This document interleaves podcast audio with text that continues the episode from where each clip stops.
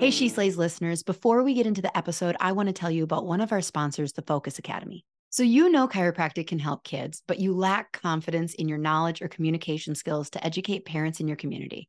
I've got a solution for you. The Focus Academy gives you the training and education to understand the why behind those wins and challenges you're seeing in clinic. They teach you how to perform a full brain based exam, how to go beyond just the subluxation, but stay principled in your chiropractic approach and address and understand the consequences on brain development. They take a two pronged approach. First, clinical solutions taught in a way that gives you full access to a deeper and more comprehensive understanding and breaks those techniques and approaches down into digestible and practical steps. Second, right now strategies you can employ wherever you are in your training.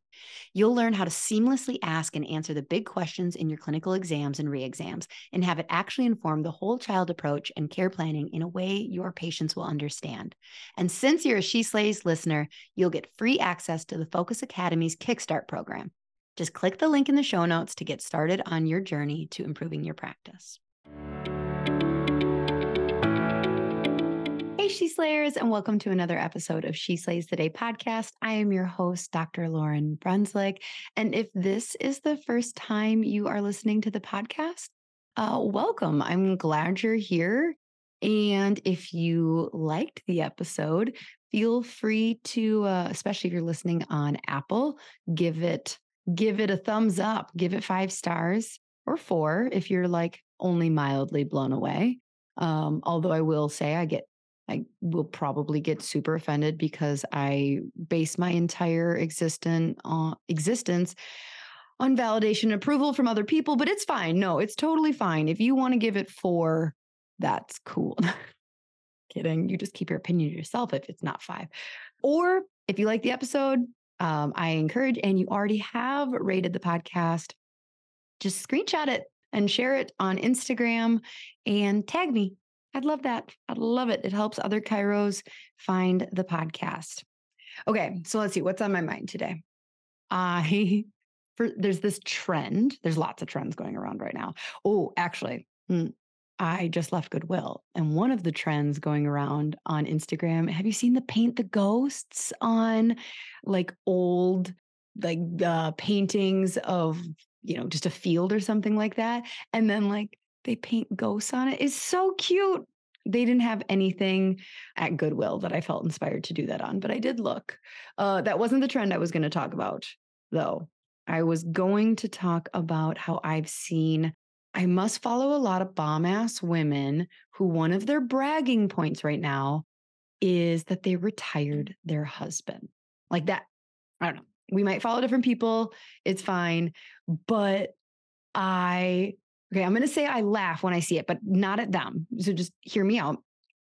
I giggle to myself and want to like send them to Kirby because poor Kirby, there's no way in hell that man is getting retired early. I like because he's too multi-talented. Like I'm not gonna. So like, I'm thinking about these women. Okay, I think Jenna Kutcher was one of them who like started. She probably started the trend. Like, I retired my husband at 32, and I'm like, well, Drew, that's Jenna's husband, is awfully hot, but he must not be that talented because my husband edits my podcast. Well, okay, he doesn't. I think he's technically producing. I don't know what he does for the podcast anymore because we also pay someone else to edit, but he's very involved. And he also runs like COO and CFO of my clinic. And he also is helped me create a course and uh, renovate an Airbnb. And I've got like six other ideas. And I, t- I can guarantee you every idea I have will need Kirby. it just will because I'm not that talented. I'm very, I'm a visionary, visionary, when it comes to like all the other skills that are necessary to execute nonprofits and additional clinics and courses. And yeah, I mean, a lot of stuff. I mean, I can make a bomb ass ad, but like, I don't know how to put it out there. So this is um, just a sad letter to my husband saying, You're never going to get to retire early. You don't get to retire until I stop working. And uh, that probably will never happen. Poor dude. Poor dude. So we'll just wait for the next trend. I the next trend is hopefully I start 17 businesses uh, that require my husband. I just launch planes and then he has to like keep them flying. So, uh, oh, I've had a couple messages from people asking about an update from the parasite cleanse because apparently I left y'all hanging and I didn't mean to. Um, I just uh I don't know. So, yes. I okay, so I did a month and I noticed when I got off it a lot more bloating. Like I wouldn't have considered myself a bloaty person before, but I definitely noticed more bloating afterwards. I also noticed I started waking up in the middle of the night again to pee. And um, I didn't realize how much better sleep I was getting while I was doing it. Let's see. Are there other things? I don't know. Like, I would say in general, my stomach aches have been less. So, like, that was kind of the main reason that I did it was because I was getting pretty like debilitating uh, temporary stomach aches that would last for a couple minutes. I've tried all sorts of stuff. Um, and I was like, well, maybe it's just a parasite and I'll poop a big parasite out and I won't have stomach aches anymore. So that didn't happen. Like, but I will say I'm getting less and they're less, well, less severe in general. The other thing is, is I need to do a second month. So because I'm 36 and I've never done a parasite cleanse, I kind of anticipated from listening to the episode that I was going to need a second month. And then I was also because I have basements. I live in Wisconsin. We have basements. And um, I also anticipated I was after the second month going to have to do the mold cleanse. So it's kind of one of those like, it's like a three month process. So I don't know. Like, I'm not going to say that it changed my life, but it also shouldn't have because I'm kind of one month in and I wasn't super symptomatic. I feel like a lot of people who would have big hardcore changes might be more symptomatic than me. And I don't know. So, yes. And like, do I recommend it? Absolutely. I really liked hers because I've talked to other people who've done parasite cleanses and they were like really intense. And uh, the Mrs. Rogers Hood one adds like tinctures and stuff. So it's softer on your body, which it might be why I need a second month and a mold. I don't know. I don't know. Um, but yeah, pretty confident, pretty confident stuff came out. That's all the information you're getting there. I'm not going to overshare in that. But no, I never saw like a four to five inch earthworm or anything like, whoa, there's a nothing like super satisfying, but just like kind of mentally like, mm-hmm, yeah, mm-hmm, okay, okay. So today's guest, uh, I was laughing with Elise Rigney because we were talking on the phone. Um, oh, and I was telling her, like, oh, I just recorded with Amy Spoelstra. Well, I actually said Spolestra. And I was like, I'd never met her before or like didn't know who she was. And she's like, Lauryn, do you live under a rock? How have you never heard of Amy Spoelstra before? And I'm like, I don't know. I don't know how I just keep going through this world, meeting people for the first time, and they're like out there kicking ass and taking names. And I'm just like, oh, hi, I'm Lauryn. Who are you? What do you do? Uh, so it was a delight. I had her on. I really didn't know much about her, and I learned a lot in this episode. Seems like a real cool chick. Definitely like is friends with all my friends. So I can't wait to meet her in real life. Oh, another funny, just little side story about my conversation with Elise. So Elise lives in a bigger town, Fort Collins. I don't know if you know this, but I live in Rice Lake, Wisconsin, tiny town, 8,000. So she told me on the phone that she she had known that I was having a bad day like a week prior and she wanted to send me something on DoorDash. And I don't know. Apparently, in bigger towns, you can send like cool stuff on DoorDash. Like, I think she was looking to send me like a bottle of champagne or something like that. Well, in my town, so as soon as she said, I wanted to send you something on DoorDash, I just started laughing. And I'm like, uh, what were your options? Arby's curly fries, Kwik Trip cheese curds, like Taco John's. And she's like, Yeah, pretty much. I like found a Mexican restaurant and I was gonna send you queso. Um, but then I was just like, that's weird. And so she didn't send anything, but like I'm just imagining just getting a knock on the door and it's DoorDash and the Mexican restaurant that you can order from on DoorDash, the way they deliver queso is in a giant white styrofoam like drink cup with like a drink cap on it. So I just picture like the doorbell ringing and going to my door and somebody, the DoorDash person, just handing it to me because, you know, they hate their life. And me looking at this giant cup of queso and being so damn confused. Like, and then seeing a message from Elise being like, I hope this makes your day. And me just being like, what the hell is going on? Why did she send me queso? So it was was more of one of those uh the the thought was all that all that matters there. Oh, the the joys of living in a small town. But like you can send you can send cool stuff in big towns on DoorDash when your friend's having a bad day. Like who knew? Who knew? Okay. So Amy Spoelstra, she teaches chiropractors, educators, and other medical professionals around the country and internationally about neurodeflective disorders. I've never heard it called neurodeflective. I've heard of like non neurotypical. I didn't ask what neurodeflective is because I just am reading her bio now and I don't know what that is. Neurodeflective. Hmm. Anyways, and the focus approach to comprehensive patient care for children and adults with behavioral, learning, socialization, and developmental challenges. She's a mom, wife, clinic owner, and founder of the Brain Blossom Program and Focus Academy for continued education for certified focus practitioners and Brain Blossom Educational. She's published research under the Focus Academy on and plan for big things in this realm and she's fantastic. So let's pray. And then uh, we can all meet Amy Spoelstra for the first time. Or if you don't live under a rock, you'll be like, hey, Amy, nice to see you again. I totally know who you are because I'm not an idiot like Lauryn. All right, take a breath in, connect with something, connect with your heart, connect with your breath. Try and take this second just to ground if you can close your eyes for just 10 seconds, that's all I'm asking you. Can you just like take a breath with me? If you're driving, please don't close your eyes. That's dangerous, yo. Relax the tension from your face. Hi, friend. I hope you know that you are doing such great things. And check in with what's stressing you out today. Are you in fight or flight yourself?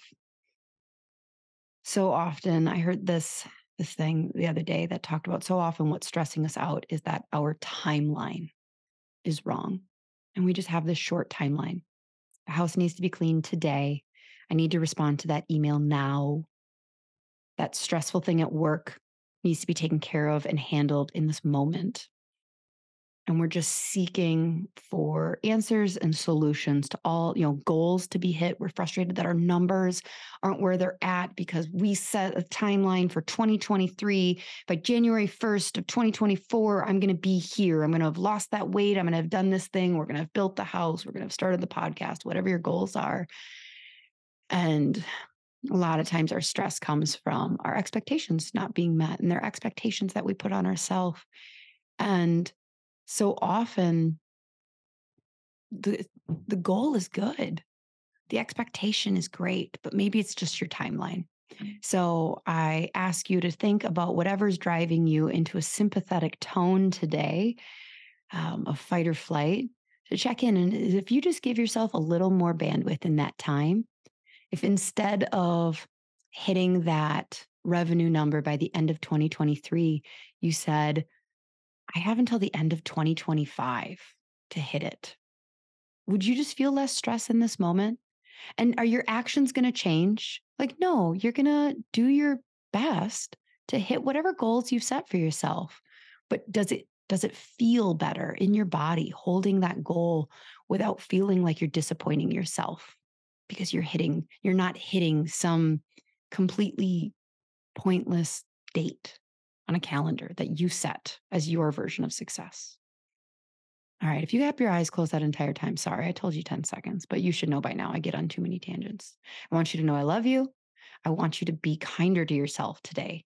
Just kinder to yourself for the next 15 minutes. Can you just hold on to keeping negative thoughts out for the next 15 minutes about yourself? An hour? Hey, that'd be great. The entire day? I would love that.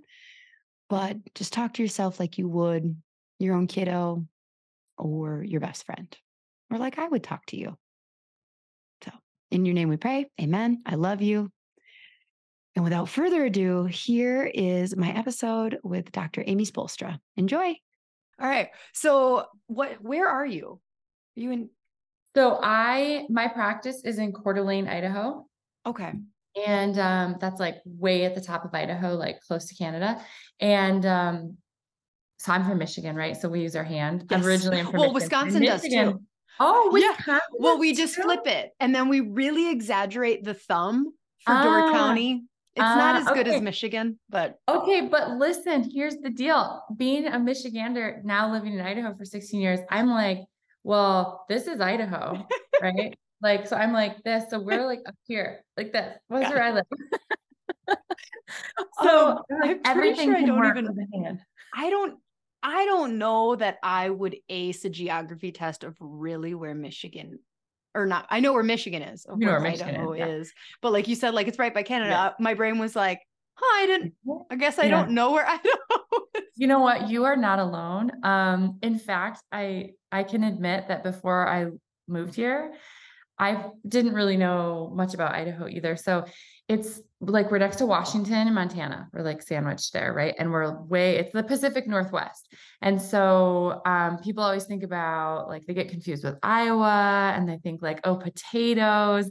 But I'm in North Idaho, and North Idaho is in the mountains. And it's like being from Michigan, my husband and I were like, we want lakes. Like, where's the where are the lakes? And we first visited Boise, which is in southern Idaho, which is where the potato farms are. And Okay, so there are Idaho potatoes. Yes. yeah, but not where we're from. So we're like eight hours like from from Boise. And so we're in Coeur d'Alene. So it's way up at the top. So it's like almost to Canada and like 90 miles. And then we actually live. So we have a practice for 16 years in Coeur d'Alene, Idaho. And then last year we moved even further north um, to Sandpoint, Idaho, which is a little ski town about an hour um, north. And we're opening a satellite clinic there. And we just, we, our daughter goes to a Waldorf school there. We just love it there. So, So where's Yeah. the nearest chiro school for you um, from where you are? chiro school would be Portland, Western States, which I went to Sherman. So, Oh, uh, okay. super different. Yeah. Um, so well, don't judge me. I went to Northwestern, but I chose uh-huh. it because of geography.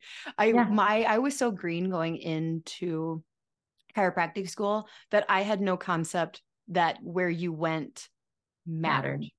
I was just like, okay, well, there's one one one two. there. Yeah, I'm gonna go there.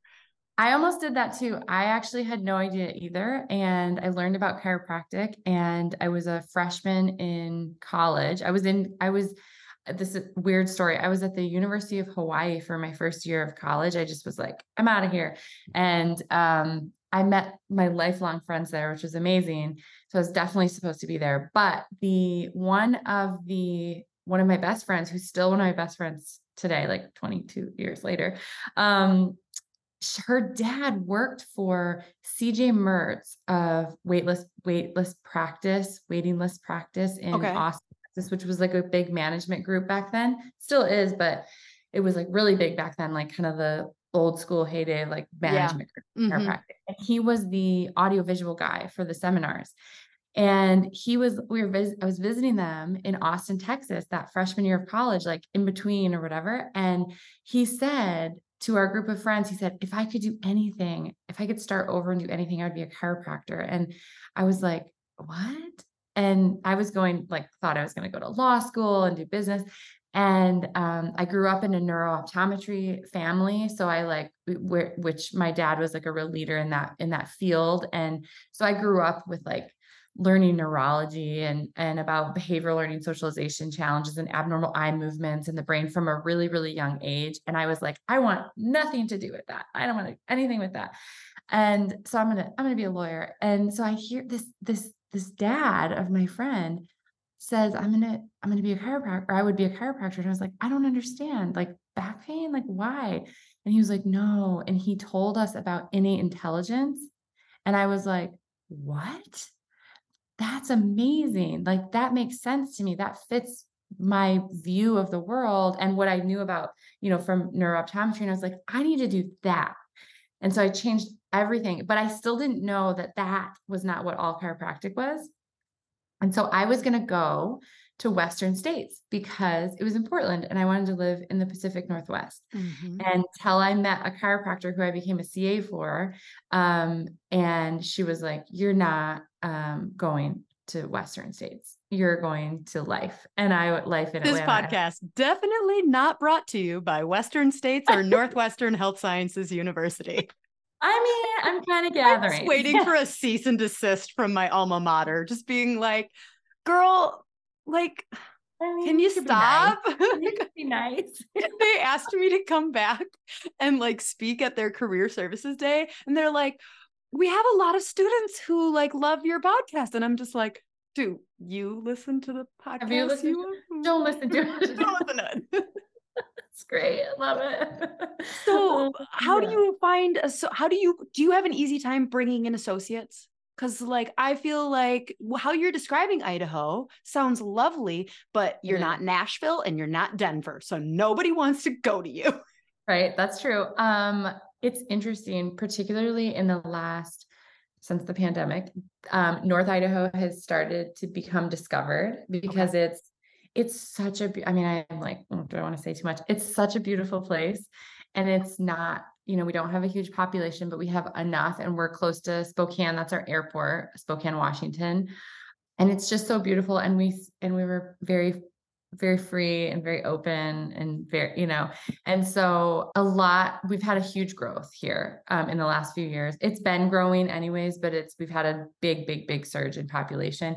And so more people are interested. However yes, it does usually take when looking, like most people are not like, oh, I want to go to Coeur d'Alene, Idaho. But with our work in the Focus Academy, thankfully, I'm really appreciative of how much interest and growth we've had and just how many people, students and doctors are so excited about our work that I have a lot of people wanting to work in our practice now for the practice and then they learn about the location, you know? Yeah.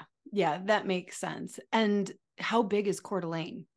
So Coeur d'Alene um, is probably over it's probably between 80 90,000 people like in Coeur d'Alene like proper mm-hmm. and I could be it, it's probably it might be more than that just with it's hard to know with the growth in the last you yeah. know year or two years but when I moved here just to give you perspective in the Coeur d'Alene like Coeur d'Alene Coeur d'Alene it was 30,000 oh wow and that That's... was in yeah 2000 the be- very beginning of 2008.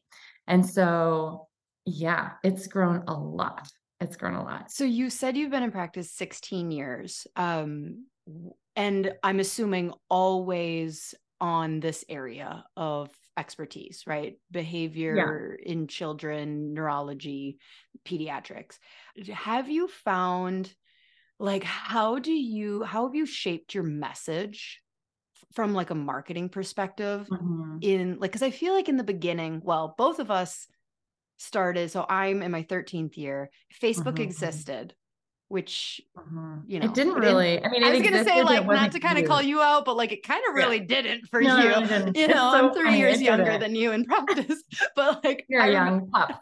yeah, but I mean, I'm the age where like I was at the U of M for my freshman year and Facebook, for all the Gen Z listening, Facebook started only at certain colleges. And mm-hmm. so, like, it was a really big deal because the U of M was one of the colleges that they were like trying it out on. So then, like, yes. starting a practice seven years later, it was like, yeah, I'll have a Facebook page for sure. But like, it was not like, okay, step one marketing, Facebook, that like, and um, yes. So how have you how do you like continue to reach people with this message? Like what have you had to alter your marketing or things like that? Yeah. First of all, that is so funny. And I um I was at Michigan State. It's my second year, and then the rest of my undergrad, I went to Michigan State. And that was one of the campuses that started Facebook as well or started integrating it because I had a Facebook account there and I was like, what is this even? I don't, I guess I'll do it. I don't really know. I guess I'll take the yeah. pictures. How do I get the pictures from my, what were they called? Because you, it was you weren't taking pictures on your phone. No, no. Um, it was the digital cameras with yeah. the like card, the SD yeah. card. Yeah. And so you and had like to take it out and then like you would upload like 40 photos to on Sunday from like this and, is us going yeah.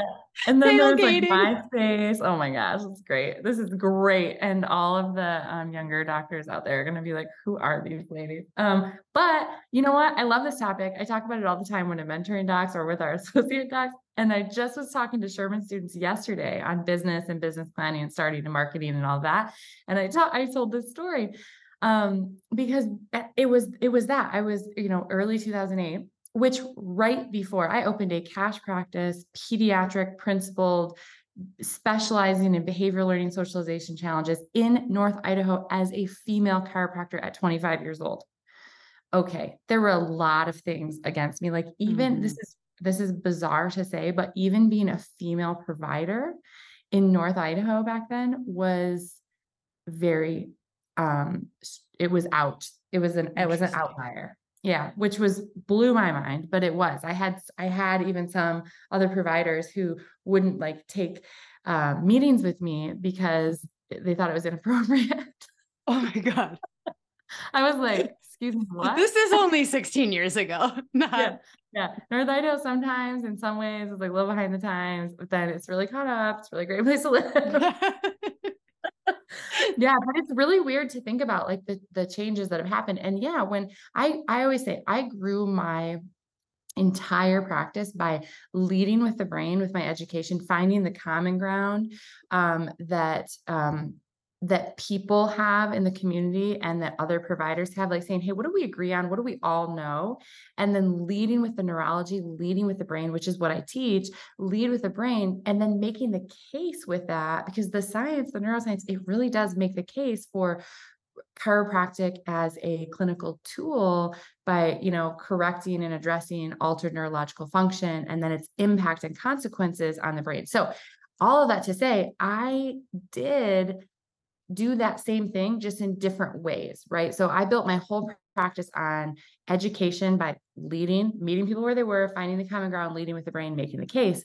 But I did it because back then there wasn't social media, there weren't ads. I did it with literally um, community lectures, of which we would put flyers around town. I joined every service organization in town. I did every, you know, all of the all of the little Rotary lectures and Lions Club, and, and I just cut my teeth at learning how to communicate by communicating a lot and being at everything.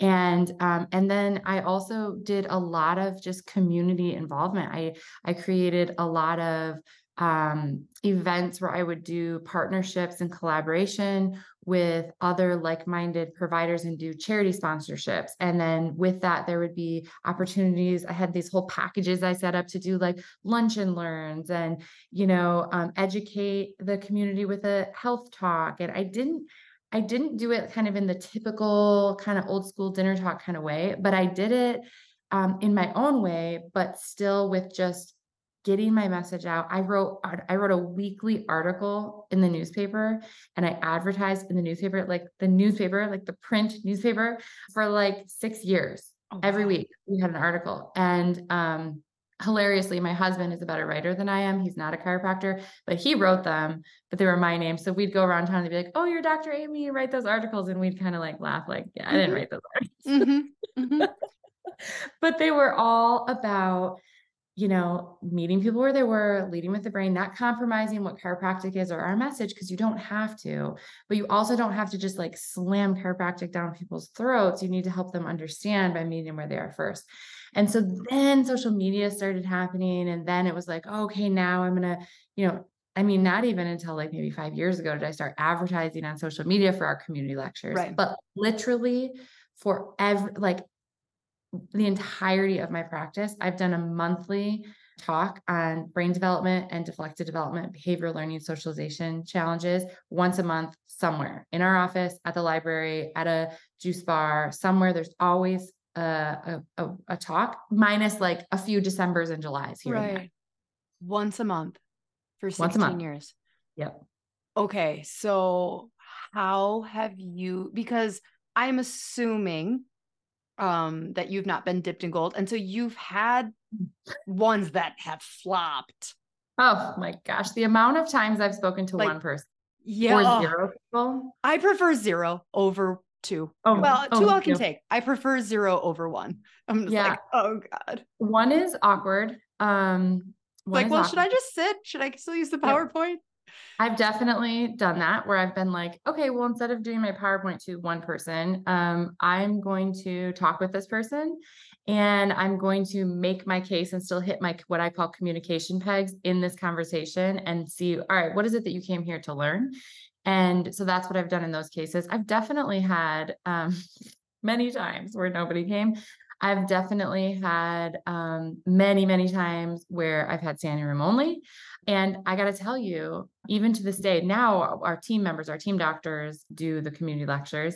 Um, and I don't do them unless it's like, I'll do like special ones, like I'll do one on reading or on, you know, kind of the more complex topics that I just really love. But I'm do more teaching to doctors now. And so, and our doctors are doing amazing. I teach our doctors in the Focus Academy to do the community lecture that I have done and perfected over all these years. And that's what our doctors do. But, um, but I like to talk about some of the maybe a little more complex topics, but the same, but still bringing people the same information. But the, the thing is, is that I got so much experience talking. Like sometimes if people wouldn't sign up for the lecture or show up, I would give the lecture to my staff, you know, or I would give it to like my 1CA and I would practice and I would practice saying it and I would practice my communication pegs and I would practice, you know, like my tonality and and I would just learn. And so um, you have to just be committed to to doing that through the awkwardness of it all. And um, some of the best lectures to this day are the ones that actually are not standing room only the ones that are like five people and you and like all five people are like become long-term patients or are like that changed my life and so it i've learned to just show up and and do it the same you know mm-hmm. um which is hard but it is it is important i feel like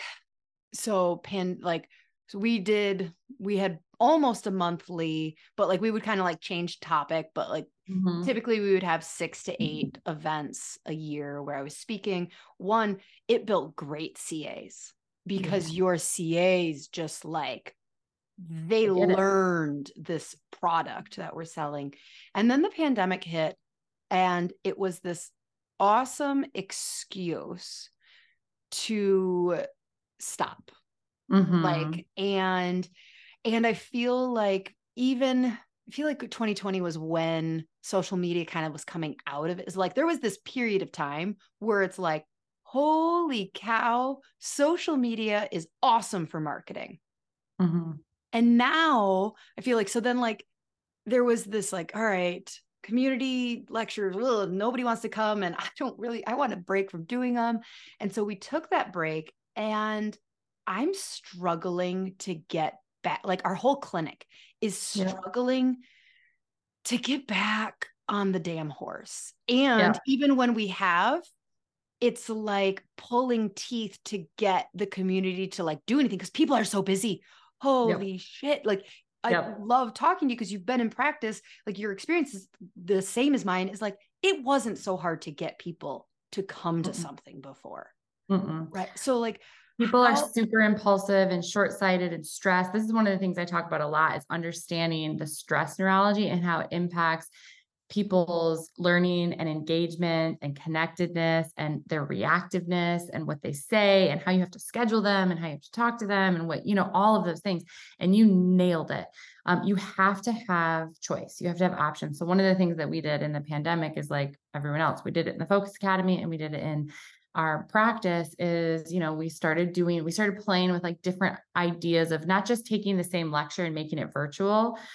We tried that and it was like at some points it was like good at some points it wasn't and so but we still we still did it because we're like we have to do something every month and i'll tell you why i think that every month is important um, besides learning growing yourself and your skills and your team you're right um, and having that place for people to come and get the information.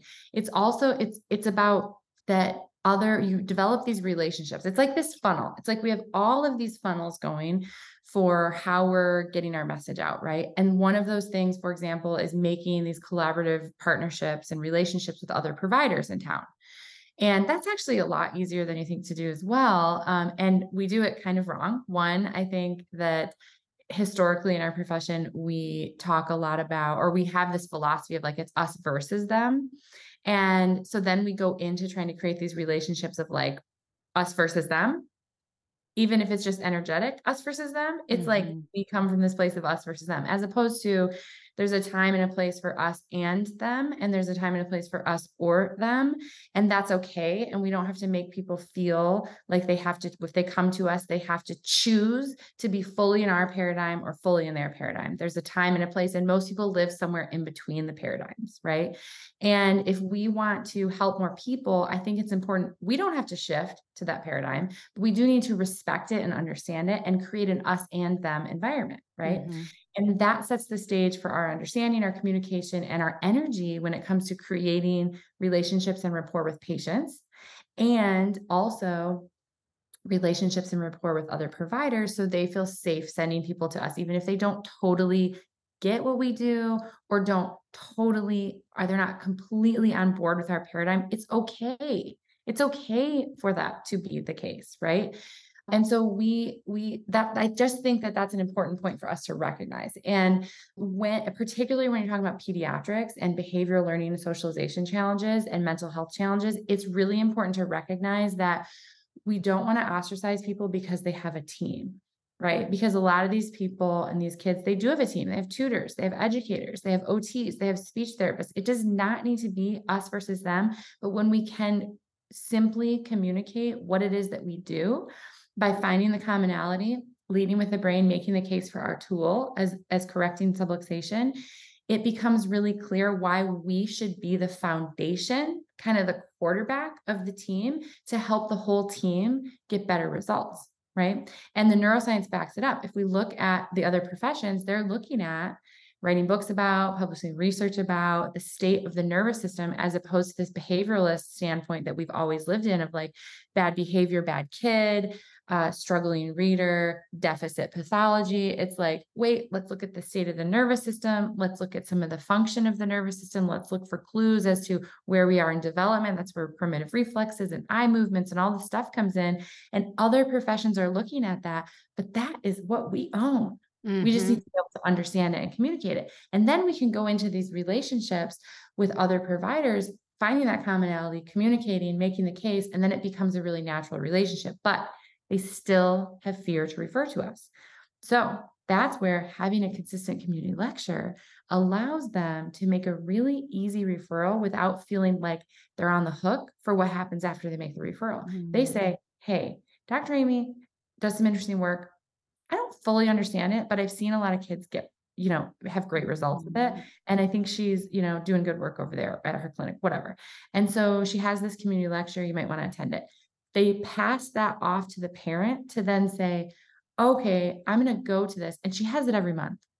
And if you can't go to the community lecture, she has the community lecture broken down into five short videos and they can email that to you. That's the thing. That brings it back around to yes, people have a short attention span. They do not have time. They do not want to make time. It is not in there. In stress neurology, we don't see the future well, timing and planning. We have less top down prefrontal cortex. We're right here, right now. Give them something right here, right now. Right. Mm-hmm. That's where we made these like short, and we teach doctors to make these like short little five videos. We have them where I broke down the community lecture in these like five little lessons, and we can send that to them right now and they can watch that and then get the information. Then they can come to a community lecture if they want, and usually they do. But it but doing that community lecture and having those other options and providing that information to, you know, how many times in, in your practices do we have like parents who will say, like, oh, I wish that my neighbor knew about this. And mm-hmm. comments get her to come. You're like, hey, just bring her to a community lecture. And and I find, or a parent who gets adjusted and the kid doesn't, instead of being like trying to convince them, you just say, like, you know what? I have this lecture, this workshop I do about brain development. And I just find that like what we what people tell us is that just being a parent, it really is helpful to just get this information so that they can, you know, gather some tools to be a, a more efficient parent, you know, mm-hmm. help parenting. You might, I'd love to invite you to come and you might have some aha moments through and it might lead to a conversation later. And usually does. So the research that you know you kind of keep saying you've said multiple times like m- meet them at the mm-hmm. brain mm-hmm. and i feel like right now chiropractic is like finally, you know, we're seeing some amazing research coming out, but like, how were you? Like, did we have research that really said we affected the brain back then? I love that question. And the reality is, if we look just within our chiropractic research, no, not really.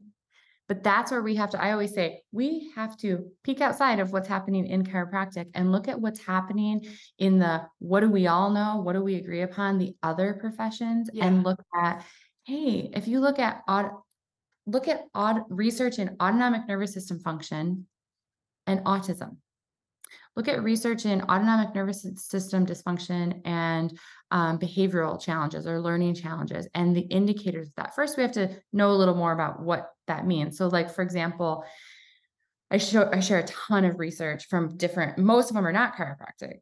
Um, they're not from chiropractic institutions. It's not chiropractic mm-hmm. research, although we're starting to have more of that. And in Focus Academy, we have a whole branch dedicated to that. We published some research this year, but we have to look outside and go, oh, well, we know that looking at pupil response right can be an indicator of increased sympathetic tone like how like looking at just pupillary light response like looking at you know look doing uh shining a light in the eye looking at the pupil response and saying hey how long do we see? You see the constriction and then you see you see the dilation. But the amount of time and the reactivity of the pupil if you see this like shaking and this blowout or this dilation before like typically like in a young kid like three to five seconds that's usually what in the neurooptometric field they call an alpha omega pupil which means sympathetic dominance. And so if we understand that there's all these different ways to look at the autonomic nervous system and then we can look at the research that is citing these types of things looking at pupil response looking at heart rate variability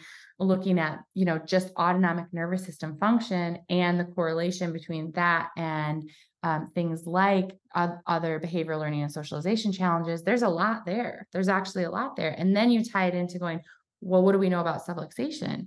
Well, we know that a subluxation, right? What do we know? There's two, there's two components that you know, I always say, like, hey, we don't get to say, well, every person subluxated that walks in my office and I'm just going to adjust them. I'm like, okay, sure, maybe, possibly, probably in this world we live in. But we still have to be clinical investigators, right? Like, actually, that's the most fun part of our job, I think, because I'm a nerd.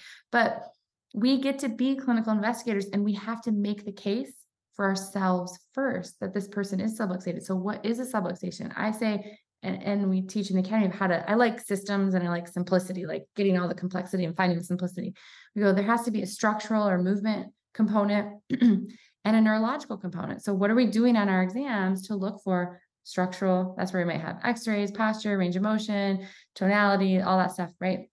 Muscular, you know, tonality is what I'm talking about there. And then parts um, exam, um, asymmetry. Yeah. And then, yeah, yeah. And then like neurological piece, like maybe you do thermography, maybe you do heart rate variability, maybe you do the reflex app looking at pupils, maybe you just use a pen light and look at pupils. We teach all of these different varying, you don't have to do all of them, but we need to have something in those categories to say, we're looking at structure and nervous system interference. And so autonomic function or dysfunction or imbalance or inefficiencies and then the second part of that, this is where it ties together with how we look at the research, say, what does this mean to me?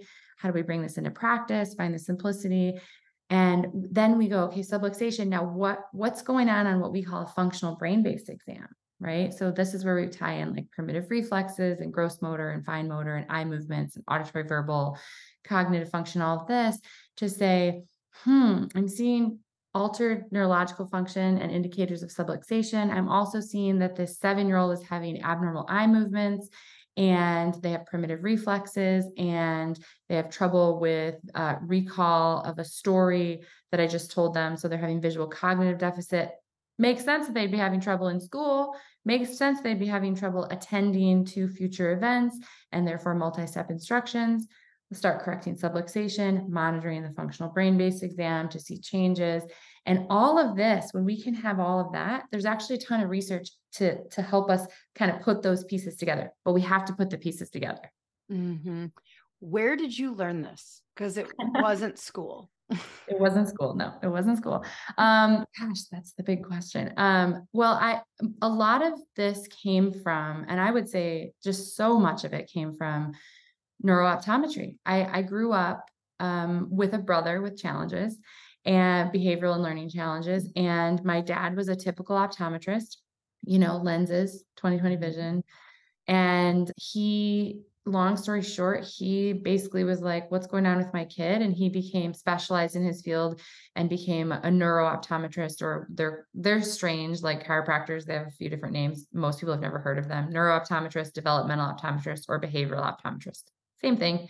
All they're doing is they're very they're kind they're very similar to functional neurologists.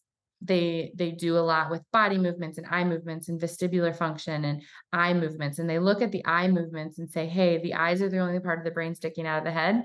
Eye movements and abnormal eye movements tell us a lot about brain function. And this is you know very well known in like neural rehab and traumatic brain injuries and mm-hmm. and behavioral learning socialization challenges in kids and and so I grew up, you know, like some people grew up as chiropractic kids, like in the back of lectures and seminars. And I grew up in the back of lectures and seminars and as a as a neuro optometric kid, like, you know, inappropriate, love my dad, super intellectual, very inappropriately teaching me about neurology at like seven. like really weird way to grow up. But I just it shaped my worldview. Like I I I just knew this, I just had this perspective going into chiropractic. And then when I went into chiropractic, I was at Sherman and I went like literally first or second quarter. The philosophy made sense to me based on my worldview and what I knew. But then I started learning the neurology and I was like, wait a minute, these people, chiropractors, need to be talking to these people, neurooptometrists. And there was also a big bridge in there with neuroeducation in my background because of how it all works with neurooptometry. And I was like, and then nutrition, I, I learned along the way, and the biomed approaches and methylation, all this stuff. I started picking up all these things, and I was like, how does this stuff all go together? They need to go together. And I just went, well, I guess I'm the one to do it. I guess that's what I'm here to do. And so um, that's what I've been doing. And I think because I um, was uh, immersed in such complex concepts at such a young age, mm-hmm. it shaped my neurology. And so I learned to go, what does this mean to me? And how do I find the simplicity in this? And so that's, I think, my superpower is finding the simplicity in the complexity. Even though I enjoy the complexity, I I find the simplicity and make systems clinical systems. And that's what I've done. I never intended to to teach this stuff. I just wanted to do this work and develop it and help people with this work in Coeur d'Alene, Idaho. And then what started to happen was chiropractors, friends of mine would be like, Can you help my kid? Mm-hmm. I'd be like, I don't, well, you live in Nebraska. I don't know. And so then we'd like try some stuff and they'd come out and we do exams. And then I'd give them, and then, and then the next one, and we're like, Oh, yeah, okay. And then I'd start teaching them. And then eventually it was like, Okay, all right, we should probably, there are some people outside of Coeur d'Alene, Idaho that want to be principled chiropractors, but lead with the brain and know how to put these things together. And unfortunately, we have a massive rise in the amount of families that need help with this. So Okay, so I have two scenarios and I want to know how you handle each in clinic. So you've mm-hmm. got scenario one where you've got a parent with brings their kid and they haven't done they're not doing anything. Like they are like, what do you mean red dye? Like the yeah. kids coming in eating Froot Loops. Okay. I know the type. Yeah. Yes. not on Medicaid. Well, Maybe Honestly, in this scenario, they probably would be on medication, but there's nothing. Okay. Yep. Um, mm-hmm. and how do you pick and choose? Mm-hmm. because it's like the adjustment, wow. fantastic. But like, how, when do you start layering in? Do you start layering in? Like, you brought up methylation of like, hey, I'm assuming like do you refer that out and it, like when do you start how much because like some chiropractors they're principled chiropractic and they're like none of that matters. The only right. thing that matters is the nervous system. I don't talk about nutrition. I right. don't talk about that. Right. Love that. Oh, that was such a beautiful question. It's almost like like I told you to ask me that question. I didn't. Did, you didn't. we are just on the same page. Yeah. girl, we we are we are friends. Yeah. Well, be prepared because the second one is the parent who comes in and is doing everything. Oh yeah, I love that one. So too. we'll start with this um, one. Okay, so first of all, again, I love systems. Um, and I I call this the chiropractic dilemma. Like a couple of, first of all, of knowing how to like, I love that you use the the term layering these things in. Um, I call them pillars right? We have to respect that there's different pillars to this. And I am your straightest mixer you're ever going to meet um, when it comes to chiropractic because chiropractic has to be the foundation. And I think that absolutely, like in this dilemma, we have chiropractors who are like, yeah, but it has to be the foundation and only. And I'm like, absolutely, it has to be the foundation.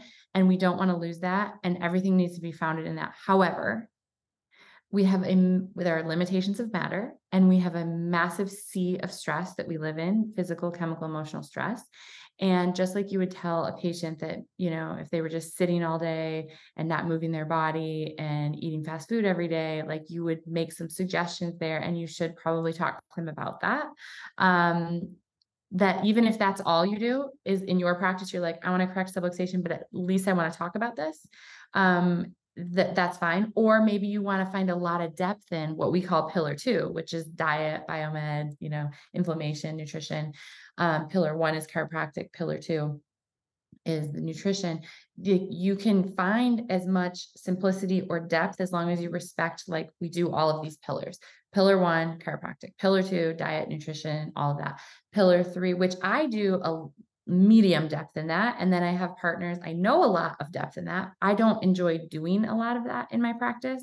Um, so I I need to be able to recognize, and we train doctors to be able to recognize like, um, hey, some people are going to need a little bit beyond taking food dyes out and maybe looking at inflammation and um, food intolerances and those types of things.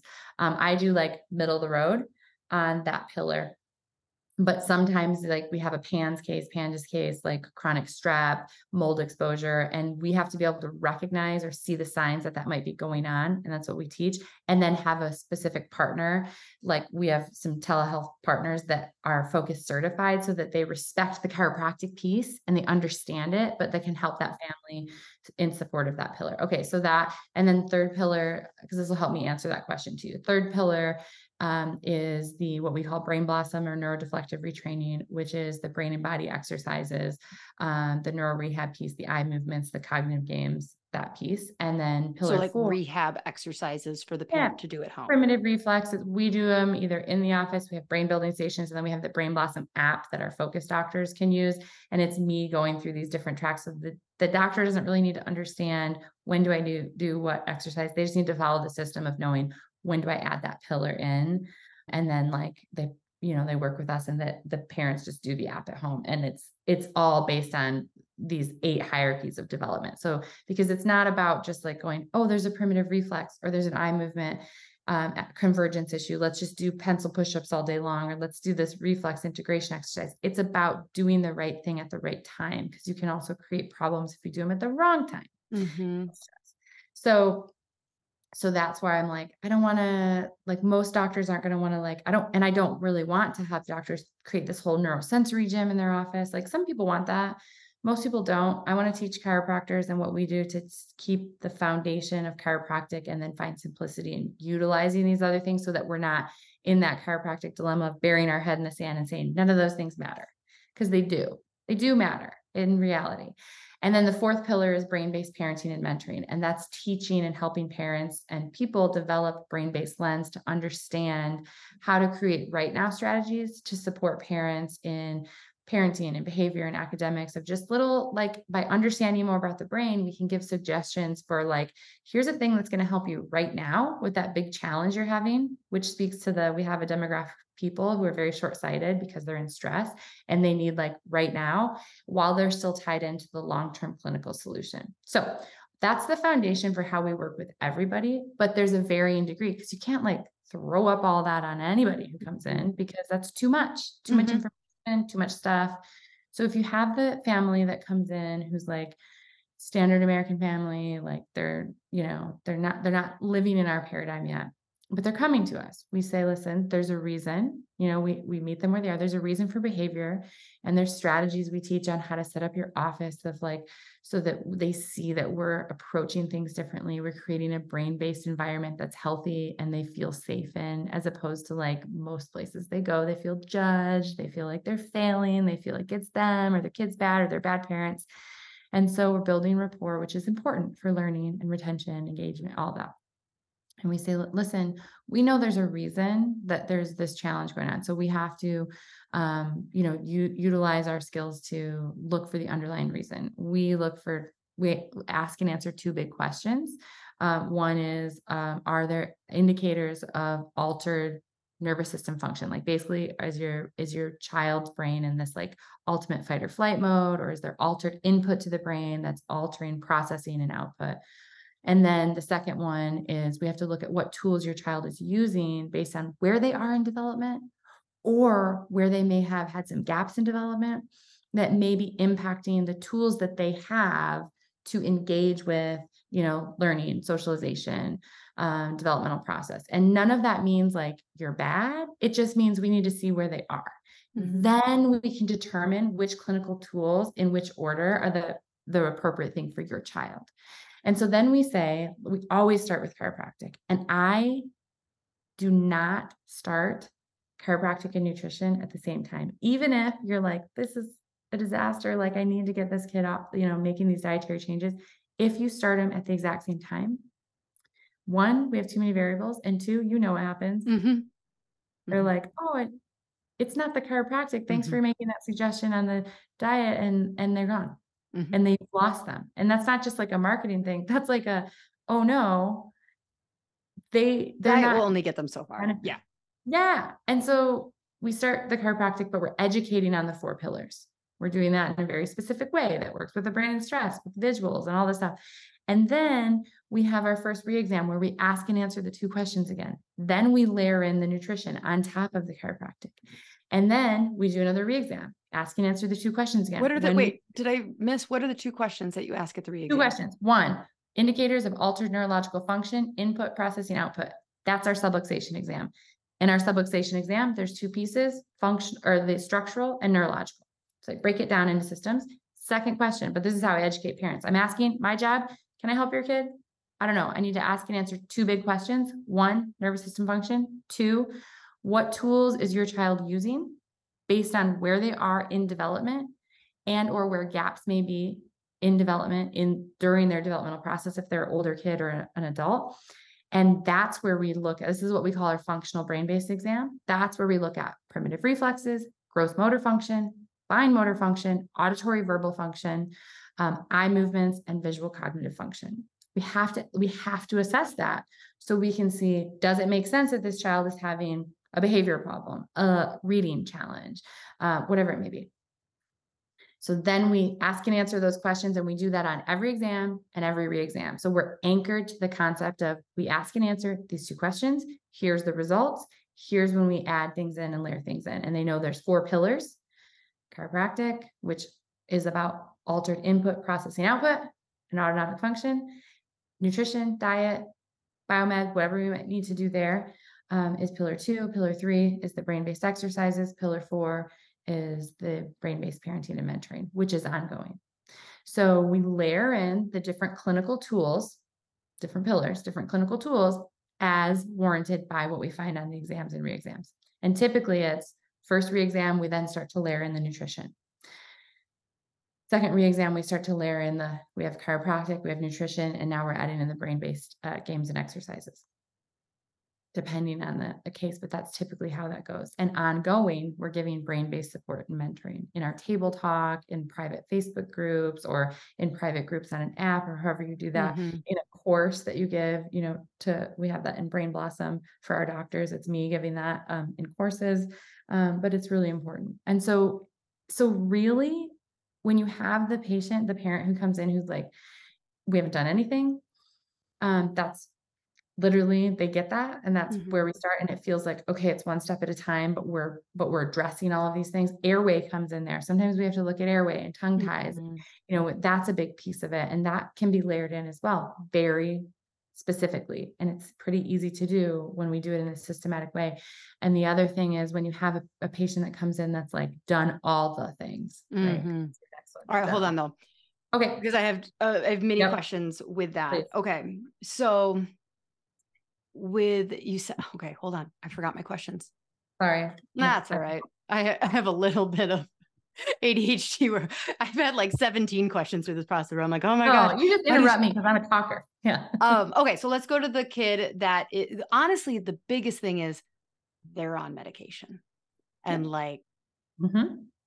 This is what I say. I say, listen, and, and this, this goes to that us versus them concept. Oftentimes, parents feel judged already. They're that by the time they, if they're coming into your office, they're already feeling kind of most of them, 90% of them are feeling like a little insecure that their kid is on medication. Because most people, that's not what they want to do, particularly the type of people that are coming to you also. There's still something. And so I just say this. I just say, like, look, there's a time and a place. I understand.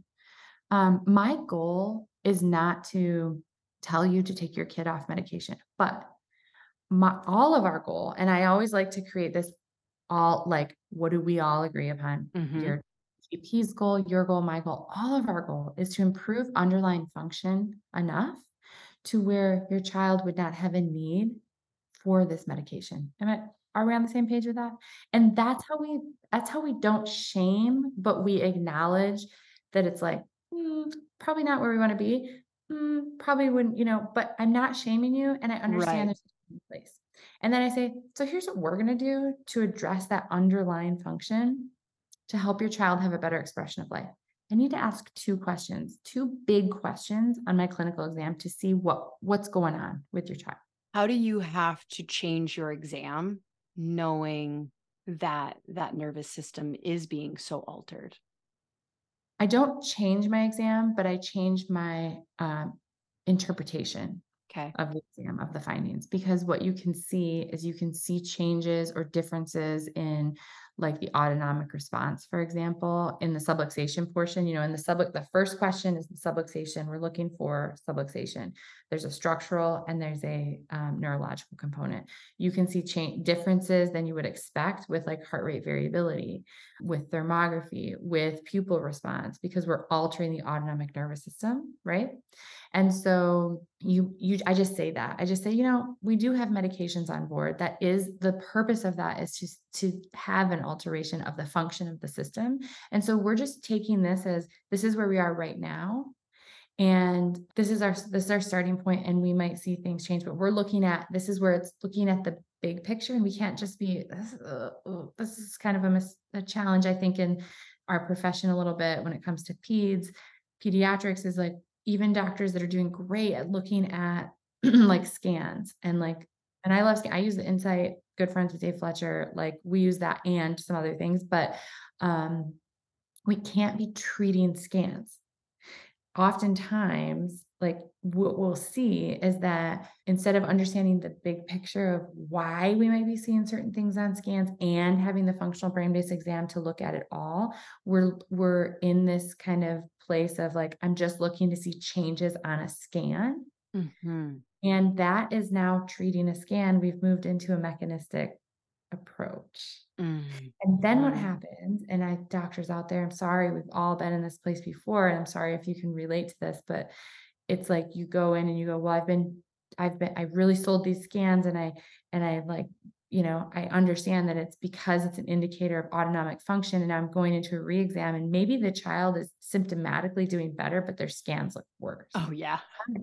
Or maybe their scans look better, but the child's doing worse Mhm. why? Well, that there's a, a lot of reasons for that that would make a ton of sense if we just include this functional brain based exam to look at where they are in development and what the consequences are for altered autonomic function. Just like if we're on medication and now let's say we're doing so much better that we're starting to have more awareness of self. This is one of the hierarchies we talk about. Now, this child is having more regulation of themselves, and now they're attending outside of themselves, and they're actually starting to have more socialization, like picking up on social cues better, having more appropriate touching and socialization. And this is a win that this child wasn't having before, but it's also stress. there's also potential stress that comes with that. And now this child who was like, yeah, they're really socially awkward, but they're so happy. Now the parents are like, yeah, they're really like kind of sad. Like they're recognizing that they don't fit in with other kids now, where before they weren't sad. So we're having these wins that like they're appropriately socializing, but now they're recognizing that they aren't fitting in as well and they're sad and parents are like what'd you do to my kid and you're like but the scans look better mm-hmm. oh, really but but the thing is is that if we know to prepare parents for that based on looking at these functional brain based exams and being able to understand simply and it really is it really can be pretty simple once you learn the foundation of knowing like okay i expect that your child is going to start to have this outward awareness. And with that, since your child's 10 and didn't really go through that at like three to five when they typically do, you might notice that they have some challenges with that emotionally. And so we just want to, this is the brain based parenting, we just want to help them through that, expect that, and support them specifically in that while we're doing this. By the way, we might see more stress on their on their nervous system uh, assessment because now they're in a state of top down stress. Mm-hmm. That's a pretty typical thing trajectory to predict they're having more regulation of self. They're not as hyperactive and impulsive. They're attending outside of self. And now they're having different types of feelings. And now that's a different type of stress. And now we have a scan that shows, well, the hyperact, like the presentation is the hyperactivity is better, which is why they came. But now I have a, a kid who's kind of having some, you know, sadness and anxiety, and their scans look worse. And the parents, if unless we know how to explain that to me and to our focus docs, it's like, that makes sense and that's a st- it's a what we call a predictable stop along the way right. as opposed to knowing is this like a true like regression? Is it a new challenge? We have to be able to differentiate that and it's not just based on one piece like scans. Right.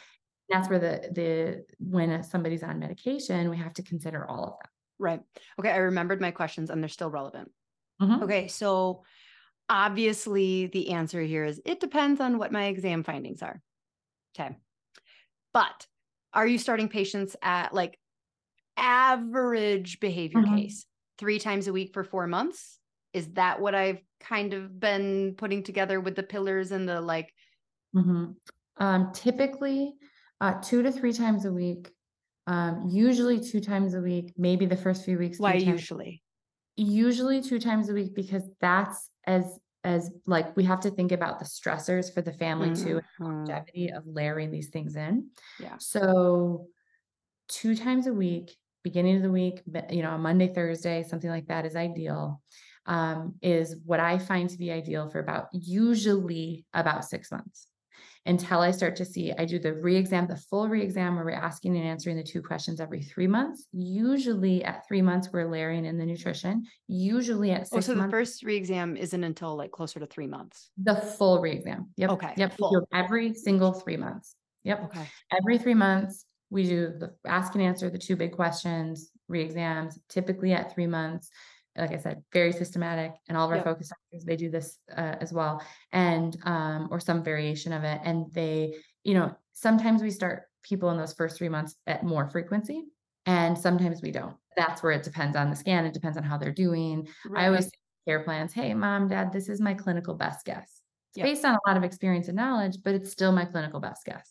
So, one of the um layers of my professional career or my self development journey, I will say, is uh, realizing how much hyper control I have tried to push onto my patients through like, this is how I get results. So it's my way or the highway. And I just interviewed Simon Floreani.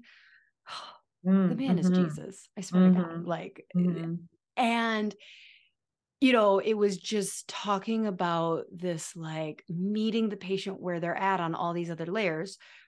So, what do you do, especially being such a specialist? Like in such a, I'm doing the Idaho scenario here, up here. Um, yeah. watch on YouTube, people, and you can see my gestures. Uh, what do you do when you've got someone who's like, I can do once a week? And that's it. Yeah. I mean, that absolutely does happen. And I will say, I love that you said that because girl, I'm with you there. Um, I in the beginning of my career, I I laugh at myself. You and I shall not pass. I I remember I used to say, um, listen, if you will not um take gluten, dairy, and food dyes out of your kid's diet, you cannot be in my program.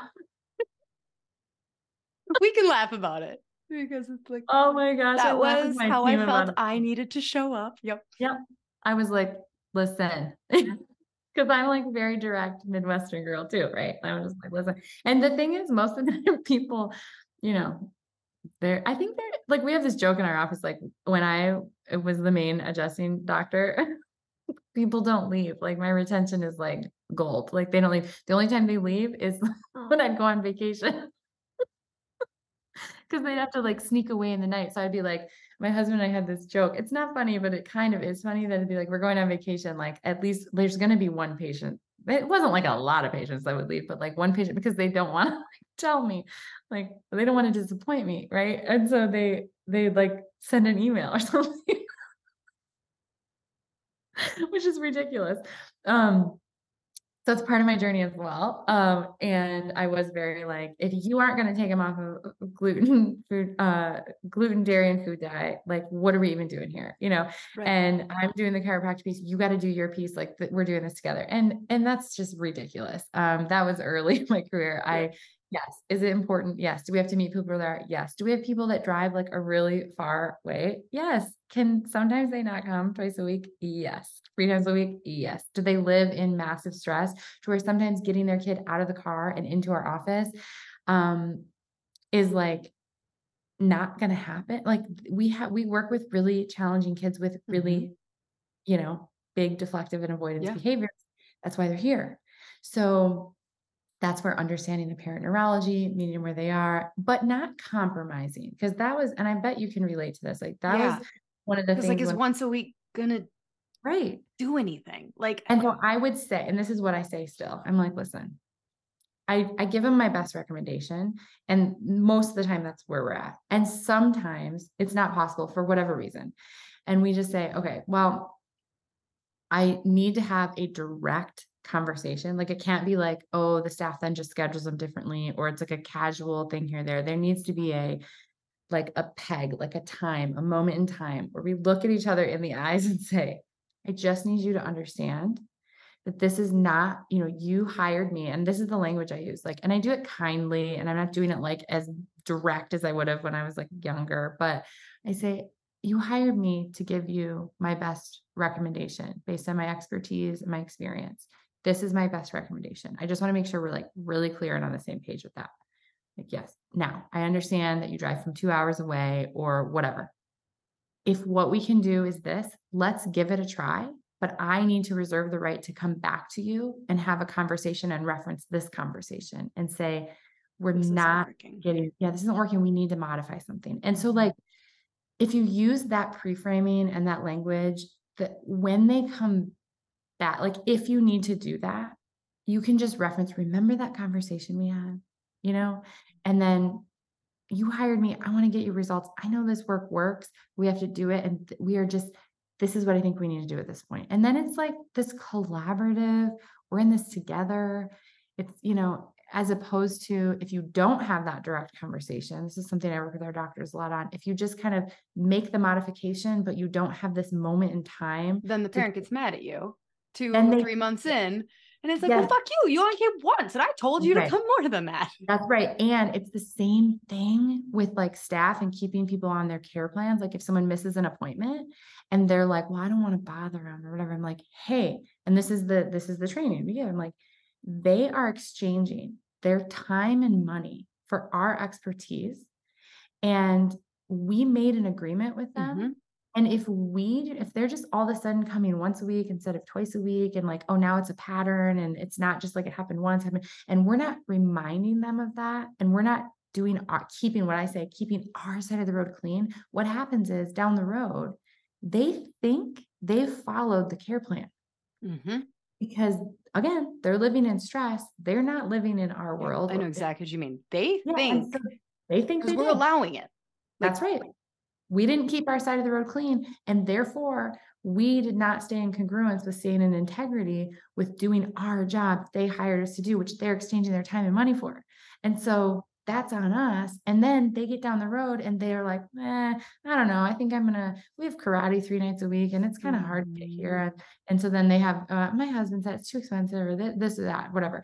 And so then they're like, and it doesn't work anyways. And then here's the huge issue with that.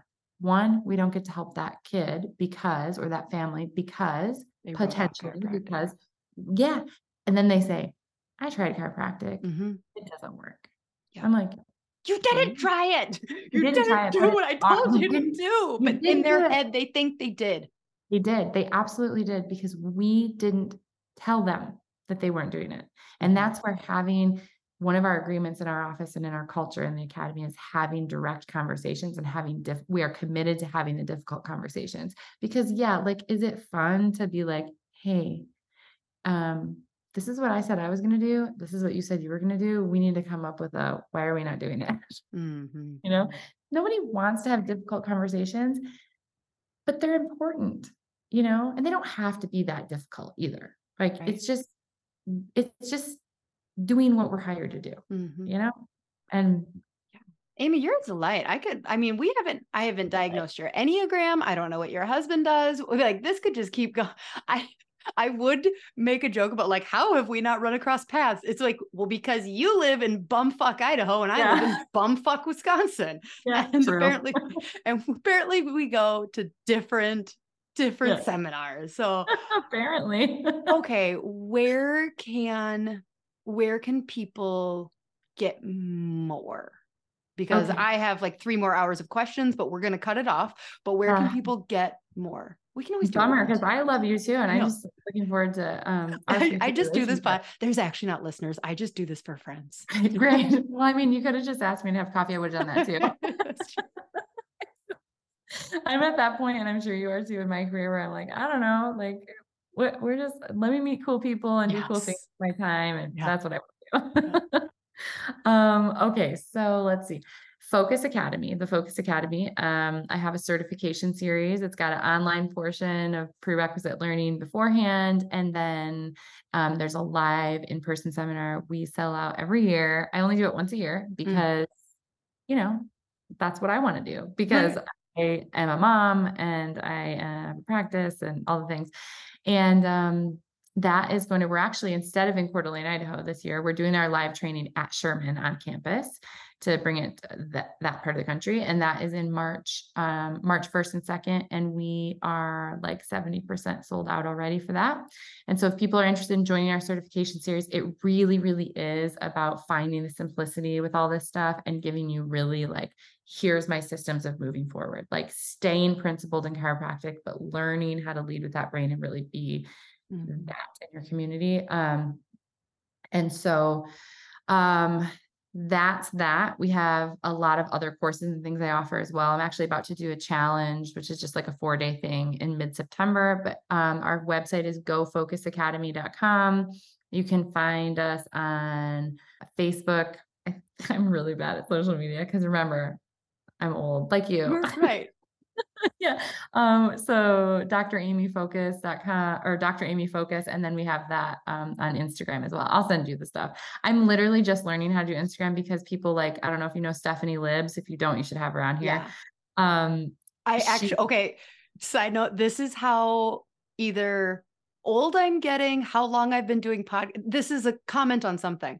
So Stephanie Libs, yes, I know and I was uh, like going down her Instagram train the other day, and I was yeah. like, I should have her on the podcast. Yeah. I freaking did like a hundred episodes ago. I'm like, oh, okay. What did I talk again. to her about? And I had to look and we eh, the title is like boobies. Like we talk oh, about yeah, boobies. And I was like, oh, maybe I should have her back on. That's not a comment on her, her. I believe her episode was fantastic but I just girl, she's fantastic. She's our people. The three of us in one little Zoom meeting would be really funny. Um, she I first heard her speak at the ICPA last year. I was at the ICPA gathering speaking, and she was too. And I was like, "Who's this lady?" And literally, there's just a picture on the big, you know, screens of like her breastfeeding, and the first thing she says is like, "Yeah, those are my boobies." and I was like, who is this woman and why is she not my best friend? Right, right. But she is a focus doctor now too. And she is like, you know, pediatric and um, breastfeeding and mm-hmm. babies and all this stuff. She's like, why would I want to do neuro stuff? And then she she's like a great testament to like, yeah, I took this because I was because she liked my energy. And she yeah. was like, I really don't work. I want to work with like kids with challenges. She's like, but it, she's like, I realize now that I took it, it helped me like, it's really expanded my practice and understanding right. what I'm doing with these babies more. And so, um, anyways, I don't remember why. Oh, she told me, she's like, Amy, you have to do Instagram. Instagram. And I'm, I'm like, no, I don't, I'm not doing it. I don't want to do it. She's like, you have to. I was like, you have to. I'm learning. You don't have to do TikTok, but you have to do Instagram. I'm not doing TikTok, but I, I, you, I've, you can watch, you can look at our Instagram and um, you can see that I'm trying. Good, good. You know what? The days of the perfect Instagram are gone anyway. So, well, ain't nothing perfect over here. So we're oh, Amy, thank you so much. Um, you. This was really fun. And yes, let's get Steph. Let's get Oh I was going to say a threesome, but like I, now my brain won't think of a different word besides threesome going. Yeah, threesome. Um, yeah. We'll do the thing anyways. Yeah, we'll get the threesome going. That'll be perfect. That that trio. Um, trio. Be, There's a good word.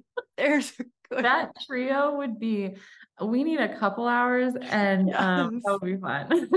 awesome. All right. Well, I'll find a schedule. Well, with our, we have open schedules, so I'm sure yeah, it'll be yeah. super easy. Oh, it'll be easy. Yeah. Uh-huh. All right, She Slayers. Until next week. Bye. Hey, She Slayers, are you looking to get your team off the phone and streamline your front desk so you can spend more time doing what you love? Sked has exactly what you're looking for. They will automate all your appointment reminders, missed appointment reminders, reactivation campaigns, allow you to have two way texting with your patients. Plus, they have a very cool app that your patients are going to love. The app alone saves chiropractors tons of time because it gives patients the flexibility to move appointments to a time that works better for them. Don't worry, you won't lose control of your schedule because you'll have access to all the parameters that keep you still in control. Plus, there's overbook protection, so your schedule won't get out of hand. Sked was created by a chiropractor for chiropractors, so you can rest assured that you're getting the absolute best system for your office. Dr. Eric Kowalke is committed to the chiropractic mission and he works closely with his developers to always be innovative so that we have the best system available. If you're hesitant to switch to Sked because you already use something else, let me tell you, it's worth every penny. Plus, mention that you heard about it on my podcast and they'll give you a discount. Seriously, it is a game changer. Don't wait.